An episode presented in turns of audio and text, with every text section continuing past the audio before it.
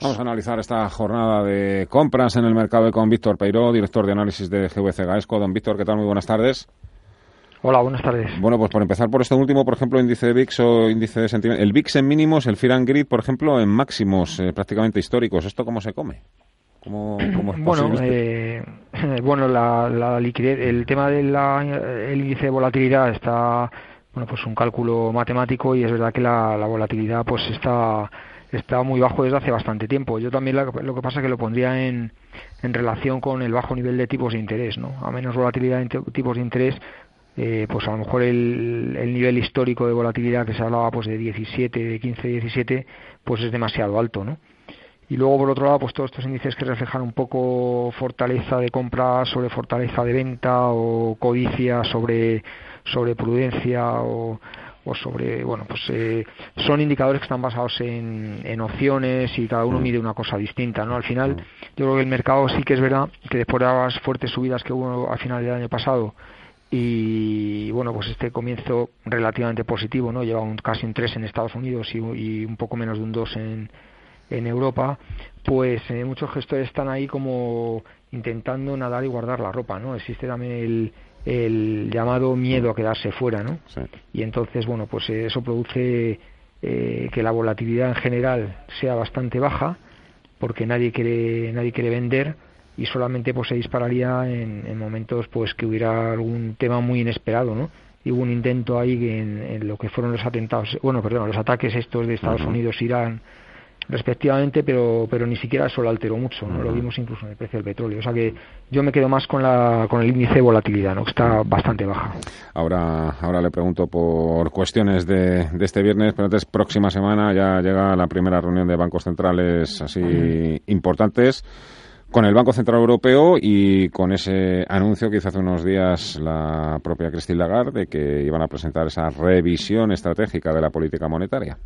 ¿Qué nos podemos encontrar el próximo jueves?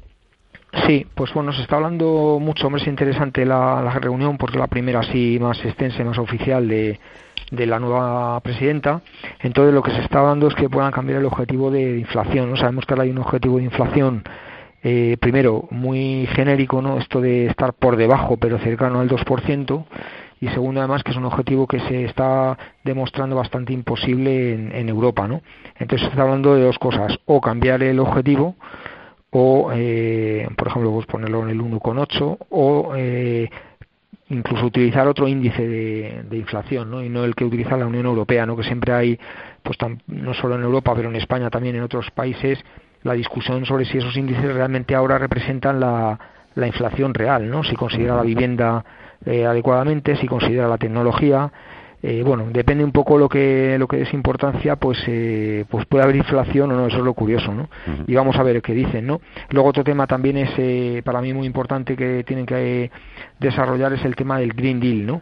Eh, una especie de apoyo a lo que es la transición energética por parte del B C E, ¿no? Para apoyar el gran plan de inversiones que la Unión Europea quiere hacer y que se podría traducir en una especie de adicional eh, ayuda a los bancos a través de un nuevo pues eh, T L R T O, pero condicionado, en vez de como antes, a que creciera el, el préstamo a, a ciertos tipos de productos como consumo y tal, que se creciera el préstamo a, a proyectos ligados con la transición energética, ¿no? Entonces, bueno, eso eso podía ser. Y, y bueno, pues eh, desde luego nosotros no vemos subida de tipos en, hasta el dos mil veinte, finales de dos mil veintiuno... o por ahí, y, y bueno, pues estas cosas son novedades, pero lo importante es que no van a tocar los tipos, ¿no? El dato de producción industrial que ha salido en Estados Unidos, que ha salido un poquito peor de lo esperado, mmm, y, y que se ha notado un poquito, además, de hecho, ¿cómo lo valora? Bueno, la, la industria en Estados Unidos sigue floja, ¿no? no hay, hay que recordar que después de diez o once años ya casi de, de expansión económica, la... un índice que me gusta bastante es la, la capacidad utilizada, ¿no? Que está en el setenta y siete por debajo del ochenta, o sea que hay sobrecapacidad todavía, ¿no? A pesar de después de once años de, de crecimiento, ¿no? Pasa un poco como con el índice de, de I P C, ¿no? Que, que se desvirtúan un poco en función de que la, el gran peso de muchas economías se traspasa a otras empresas como las grandes tecnológicas en vez de las industriales, ¿no?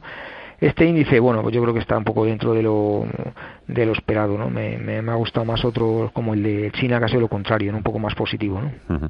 Bueno, una jornada de, de importantes ganancias hoy en las bolsas. Ya hemos contado nosotros aquí, además, que las bolsas europeas no, no andan muy lejos de, de sus máximos históricos, en el caso del DAX o del CAC. Uh-huh. También sí que hemos visto sí.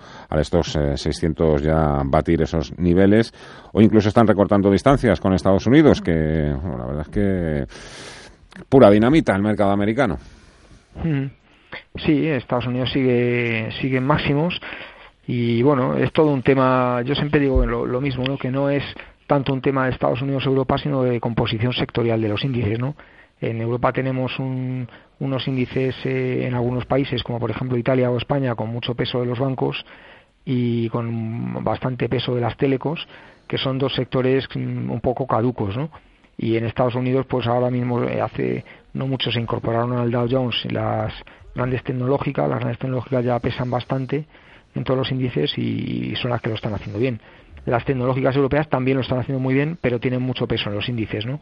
Entonces creemos que eh, de momento eh, las, el tema seguirá seguirá parecido, ¿no? Porque si vemos una tendencia, pues las grandes tecnológicas van a seguir comiéndose parte del, del mundo, ¿no? Uh-huh. No sé si fue ayer o antes de ayer cuando cuando su casa G V C Gaesco presentó sus previsiones perspectivas para dos mil veinte. Un poco eh, alguien destacó en el titular que G V C Gaesco iba a seguir apostando por el value en dos mil veinte. Un poco. Bueno, no, no. Eh, nosotros eh, vamos. Eh, la gestora de G V C Gaesco está apostando eh, por, que la, por girar un poco las carteras desde growth hasta value. Creemos que en el último en el último trimestre o en los últimos meses sí que se ha visto un poquito de rebote de algunos values, pero en todo caso nosotros lo que lo que también decimos en general es que tampoco creemos tanto en la en la distinción del mercado por familias de, de valores, ¿no? Ni big ni blue chips, ni small caps, ni ni growth y value, ¿no? Lo que creemos es value de calidad, ¿no? O sea, al final eh, buena parte del value está en los bancos y en los bancos de momento ahora no vemos. Entendido el value como eh, valores de bajo multiplicador, uh-huh. eh, de bajo crecimiento, pero mucho mucho valor, ¿no? Uh-huh. Y ahí buena parte está en los bancos y los bancos todavía pensamos que tienen que tardar en rebotar. Pero hay otros values como por ejemplo, pues algunas constructoras que se han quedado muy atrás, algunas industriales que, que sí que lo vemos muy positivo. Por ejemplo, Ence. Que hoy está... Sí, Ence es una, bueno, Ence es un clásico value, ¿no? Porque es una empresa que tiene, yo creo, que es muy indiscutible que, que el valor al que está cotizando es, es bajo en comparación con el valor de sus activos, pero que como tiene la espada de Damocles ahí de, de lo de Pontevedra y, bueno, pues había alguna había un, una especie de flojera en, en los precios de la pulpa, pues estaba muy castigado, ¿no? Ayer, como por lo menos han dicho que a nivel de volúmenes tienen atado todo el año dos mil veinte, pues bueno, la, la da un poquito de alegría, ¿no? Y además también este año es verdad que la, los resultados van a empezar a reflejar las inversiones que hizo en, en biomasa, empiezan a, a consolidar los resultados de la planta de biomasa y eso pues le va a dar más, más visibilidad a los resultados. O sea que sí, esa es una de las que apostamos, ¿no? ¿Qué tal pinta tiene la otra que hoy está destacando por encima del resto junto a Ence, I A G, que está ya ahí al borde de los ocho euros por acción? Sí, esta la vemos un poco cerca de, de los objetivos, ¿no? Que tenemos nosotros, ¿no? Eh, al final le ha venido todo un poco a favor.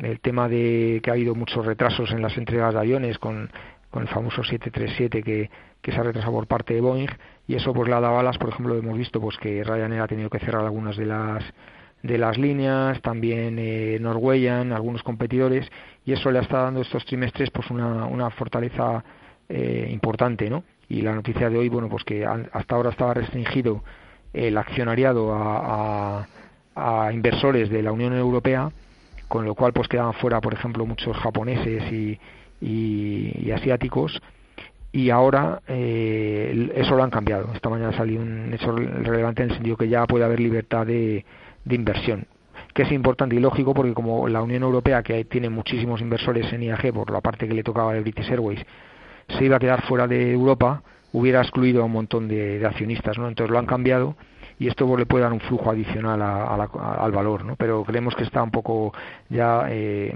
bien valorado hasta que se demuestren unos resultados, ¿no? Adicionales. Así está el mercado. Tiempo ahora para ir eh, contestando a todo ese tipo de incógnitas. Víctor Peiró, director de análisis G V C Gaesco, muchas gracias. Buen fin de semana, un abrazo. A vosotros igualmente, Fernando. Hasta luego.